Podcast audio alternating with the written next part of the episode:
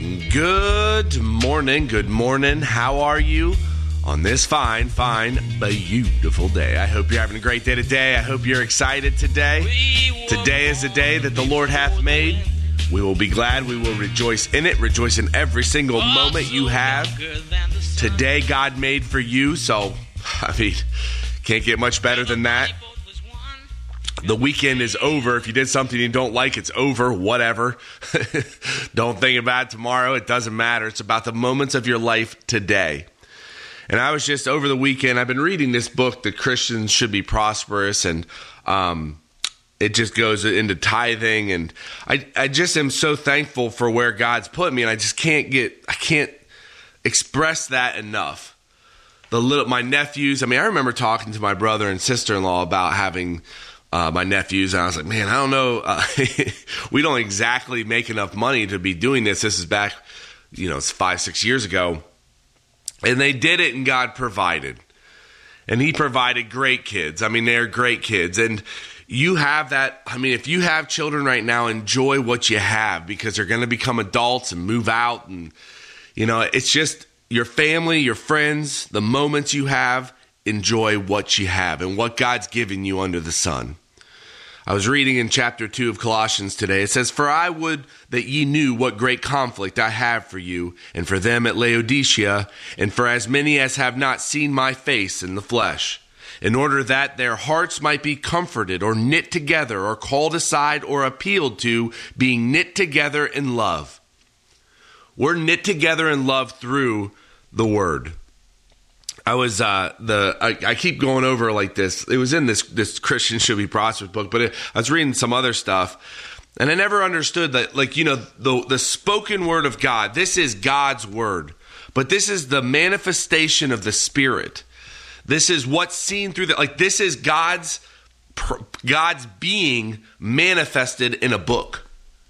And what's so phenomenal is the more you read this book, the closer you get to God, the easier it is to have that relationship because you understand what you are to do, what you're to think on, the things that matter in this cosmos.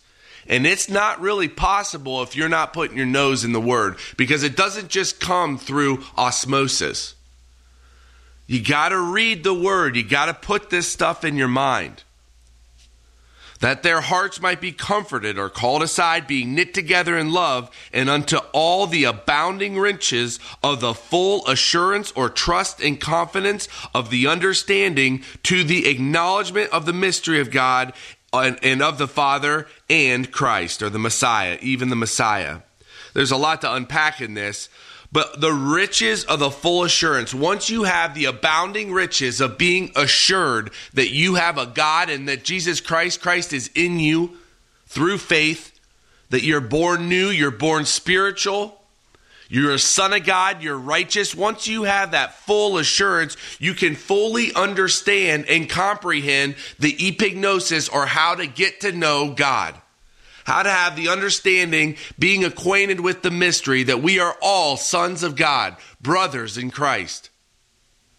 Verse 3 In whom, in Christ the Messiah, are hid all the treasures of wisdom and knowledge that is acquired by learning. The wisdom of this life doesn't matter, the wisdom of God does. Having the understanding that Jesus Christ is your Lord and Savior, the starting point of everything that's where wisdom is derived from. Once you can read the word and you can live it, you're going to understand how to see life. Life is not made for this cosmos. Life has nothing to do with this carnal arrangement.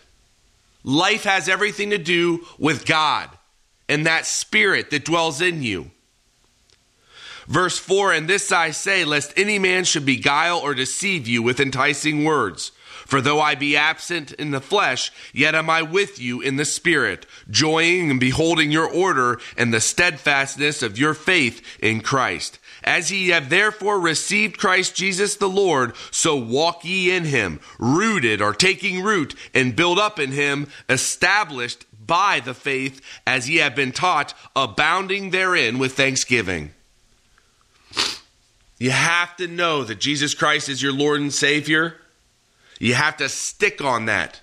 You have to understand that Jesus Christ died for you, that we could live apart from the law. You are no longer under law. You are no longer under the servitude of the bondage.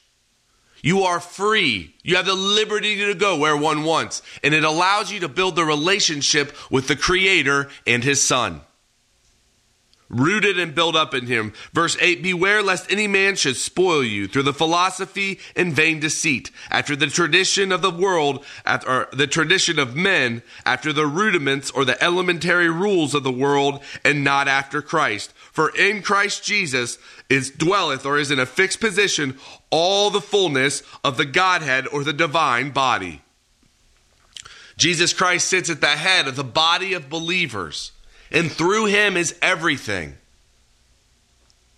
You are free, man. You are free to develop the relationship with God without the law.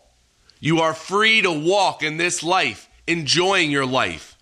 And you are free to get to know God through the Spirit. Start talking to Him.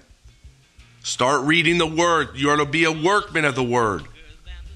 Pray the big prayers. Lift everything up in the name of Jesus Christ. Be blessed today to have a family, to be around your family, to be around loved ones. Enjoy what you eat, enjoy what you drink, make your soul enjoy the good of your labor, and have a phenomenal day today. God bless you today, and I'll talk to you tomorrow. Smell the sea and feel the sky. Let your soul Well, Heavenly Father, thank you so much for today and um, just everything that's going on. I pray for, uh, I mean, just that everything gets done that needs to get done, that, that you can kind of lay out what to do, when to do it, so I can just get all this stuff off my plate. I thank you again for the moments of our life and uh, for the little ones, for my family, for the position of the business, and just the foundation you've built that, that that's been built upon your son. I also pray for each and every one of your believers today, Father, that you just take care of them and bless them. And if there's anything on their heart that needs to be worked out, that you just kind of show them the truth of, of why you're there for them. And I just thank you for what your son did for us. I pray and lift up a great day to you in the name of my Lord and Savior, Christ Jesus.